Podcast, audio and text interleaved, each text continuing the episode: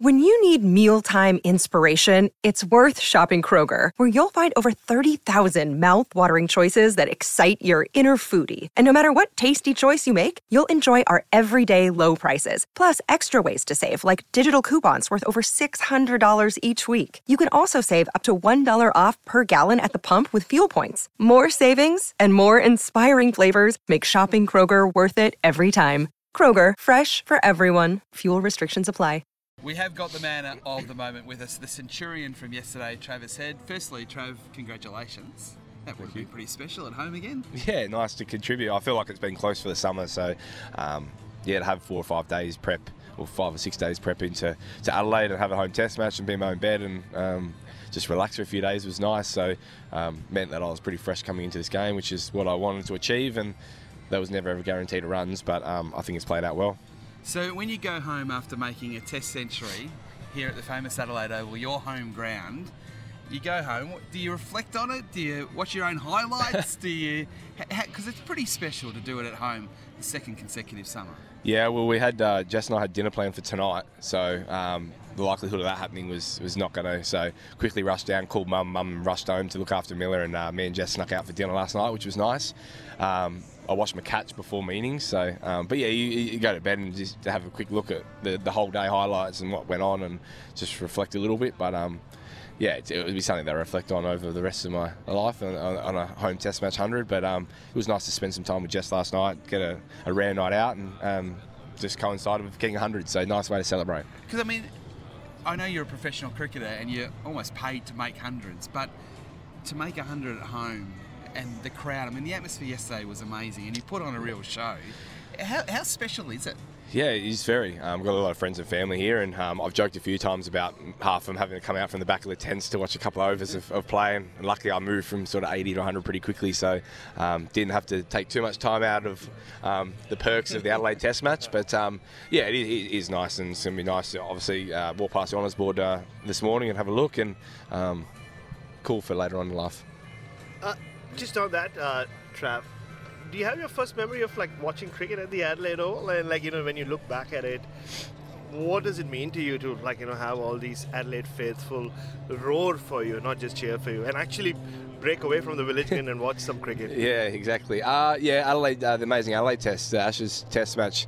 I sat at the Chappell stand for two days and watched England bat for the first two.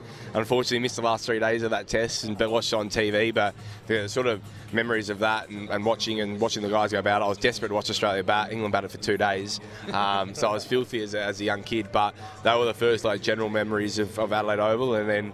Um, it wasn't long after that, and like, sort of being a northern suburbs guy, not getting into Adelaide much, um, not having much of it, and then and then sort of playing here on the old uh, wickets before drop-ins, make me feel old. But um, yeah, it's a, it's a, special ground, obviously um, a home ground. So um, yeah, lots and lots of good memories.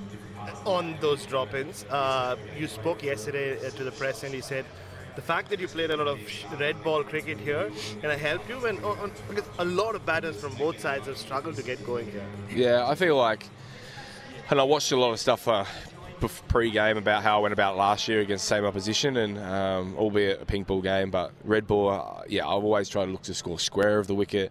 Um, you find with the uh, with the grass and the ball can sit up every now and then. That driving the ball can be quite difficult, um, hard to do sometimes. But um, for me personally, but uh, I feel like yeah, you've got to either commit 100%, whether it be along the ground or a few times over the top. I feel like that was the best. That's the best way. And then trying to pick them off with a cut shot, pull shot, wait from the drop short because the ball can sit up a fair bit and be nice to play. So trying to attack square boundaries. Obviously they're shorter here, don't have to run as much. Um, but that's been a blueprint for a long time in Adelaide. For me personally, on a drop in, Jake Lehmann, who's had a lot of success here, um, the ball, waiting for the ball to come. Um, but yeah, as you've seen in the first innings, a lot of balls drive, cork gully. You see that a lot here with the ball just sitting up a little bit, driving the wicket, and, and that's the, the things we spoke about pre-test. So, um, yeah, it's easy to say and go, oh, this is how I think you should do it. Um, now I to then go out and execute it uh, and spend some time out in the middle. But yeah, I felt like, yeah, a lot of those experiences um, come in good stead when you're out there and you're trying to um, move through the motions and navigate yourself through some of the problem-solving stuff. And you're making a habit of walking in when the team's in trouble and uh, playing innings like the one that you did yesterday. I mean, can you take us through the the different mindset when you're walking in and it's like say three for 300 as compared to say three for 60 or three for 70 because that's when you seem to be at your best almost or have been in the last two years. Yeah, I think three for 300, you're probably trying to push the push the, the game along. Um, so those big scores or the the match in the match contribute like you contribute contributing is, is less. So um, obviously the, the main bulk of the work's already done. So you're trying to put the cream on the top a little bit. Um, in those situations, it's not going to work every time. But yeah, the, the the expectation is to go out and try and get hundreds. And um, when I fall myself in a gap where I've got plenty of time to bat, um, trying to do that or trying to bat as long to long enough to do it. They started with bounces, went back to the mindset of, uh, of England as like, okay, if as much time as I can spend out here, I may not get a, huge score because I'm cut off from scoring and I'm going to have to take some risk at some stage, but the longer I can put bowlers in, the more time it's going to help Cares, it's going to help our lower order. So that, that was the mindset at the start. So I'm going to have to take some some medicine, um, and then obviously the, the, the, game shifts and the and the and the plans change. So, um, and I felt like I tailed an exceptional job as well. Uh, speaking of exceptional, that catch was pretty exceptional at short leg. Yeah, I spoke about that last night about being uh, is bittersweet because uh, I found myself in there.